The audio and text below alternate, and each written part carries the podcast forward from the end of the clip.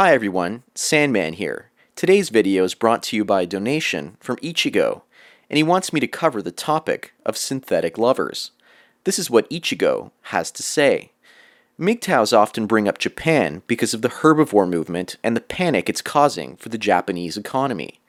A great number of herbivore men indulge in dating sim games and porn in lieu of pursuing women for sexual gratification or even love. If they can afford it, Men also go to hostess clubs, where men pay to have drinks and casual conversations with women, a sort of rent a girlfriend service. That's not to say that a growing number of Japanese women aren't partaking in such activities as well, as host clubs are frequented by single women as often as men. In one way, Japan is a sort of a looking glass for the rest of the world, in how MGTOW can affect society. I'm including two links on the subject of love in Japan to help with your research. Well, thanks Ichigo for your comments and bringing up this subject. I've also included those two links you've mentioned in the description below so that everyone can watch them and get a little bit more background on where you're coming from. After watching these two videos, I began to make sense of what I've been seeing most of my life with regards to synthetic relationships and lovers. We've all been having one form of an artificial relationship or another, and this has been going on for a long time. But they've been pretty basic up until the 1990s. When I was in high school, I was in a very multicultural school, and there were a lot of Japanese and Korean kids in my classrooms, and they were obsessed with Tamagotchi. For those of you unfamiliar with Tamagotchi, it's a handheld digital pet that was sold by Bandai in 1996. It came out just in time for my senior year in high school, and people in my class were obsessed with it. They were constantly feeding their Tamagotchi instead of paying attention to their schoolwork, and their Tamagotchi was basically getting all the attention. The Asian kids played with the virtual pet, and many of the white girls also had synthetic baby dolls they were given in their home economics classroom. The baby would measure how you took care of it through a bunch of sensors that would lay inside of it. These were the first truly virtual types of relationships I saw in my life. And if Tamagotchi was so popular in Canadian classrooms, I can only imagine how it must have been influencing Japanese culture and society at that time. If one had a relationship with a virtual pet, this might have eventually led them into a virtual relationship with a virtual girlfriend or boyfriend. As additional research for this video, I watched the Spike Jonze film, Her, it's about the virtual or synthetic relationship between the main character Theodore and Samantha, his synthetic operating system. Spike Jonze wrote and directed this film, and I think it's quite forward thinking with regards to technology and human interactions. Computers are moving forward, and one such computer is Watson from Jeopardy! The computer Watson was eventually beaten by Rush Holt, but the next generation of Watson type computers will probably be unbeatable by human beings. Once we have the technology to create almost perfect voice synthesizers and computers with better artificial intelligence, or the ability to mimic human behaviors and respond to our input with virtual companionship, this will basically spread throughout the globe. The lure for men with this type of technology is the idea that they aren't being nagged by a real woman, and that they have the option to turn it off at any time. And the lure of a virtual relationship for a woman is that the male avatar she's speaking to will always say something that makes her feel special, wanted, and protected at all times. And men are also paying for virtual companionship and going to host parties. But if AI systems gain the ability to correctly synthesize the human voice and respond and react to an individual's personality and communication style, then we might see the breakdown of traditional relationships in Western countries. Today, many of us have virtual relationships with our cell phones, and we don't even know it. The cell phone is like the Tamagotchi, because if you don't charge it or feed it energy, it effectively dies. In essence, your phone is like a virtual pet, and you have a relationship with it. In the 1990s, before cell phones became a mass user item, I had a pager, and this is my first experience with such relationship technology. I was laughing at kids that were playing with Tamagotchi, but at the same time, I never saw my pager as a virtual pet, which essentially is what it was.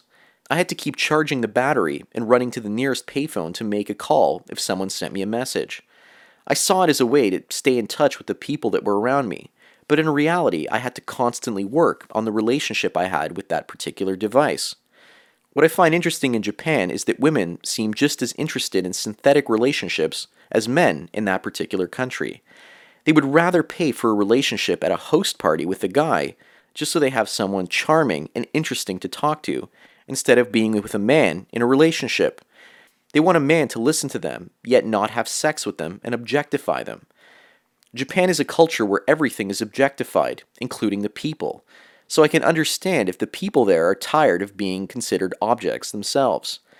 With regards to MGTOW, these technologies and changes in behavior in the future will create a greater number of men going their own way because they will create more options with regards to gaining different types of sexual, social, and affection experiences and fulfillments without the hassle of being in a pair bond.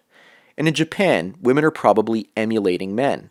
As more men go herbivore, more women go dry fish ladies, so to speak. So in the future, men and women's lives in the Western countries might look something like what's going on in Japan. A man pays for an escort for sex, then he pays for the affection at a cuddle cafe, and then he goes home to talk about his day with his artificial intelligence operating system. The Vice video in the description below shows you how it is possible to replace relationships with services, each and every single aspect of the relationship can be bought and sold in Japan. Corporations and crime syndicates have destroyed the family unit, and now they're taking every single aspect of it, commodifying it, and selling it back to the disenfranchised masses. The only one that hasn't gained mainstream appeal is gestational surrogacy. Maybe there should be surrogacy and nanny services for men and women in Japan.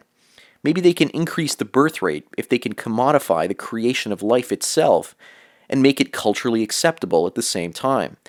If such an idea were to gain traction anywhere around the world, it would most likely happen in Japan. Japan is also working on the artificial womb technology. In my opinion, in this point in Japanese history, this is probably the only real way to get their birth rate up. The social and cultural damage is way too high in Japan to be effectively repaired.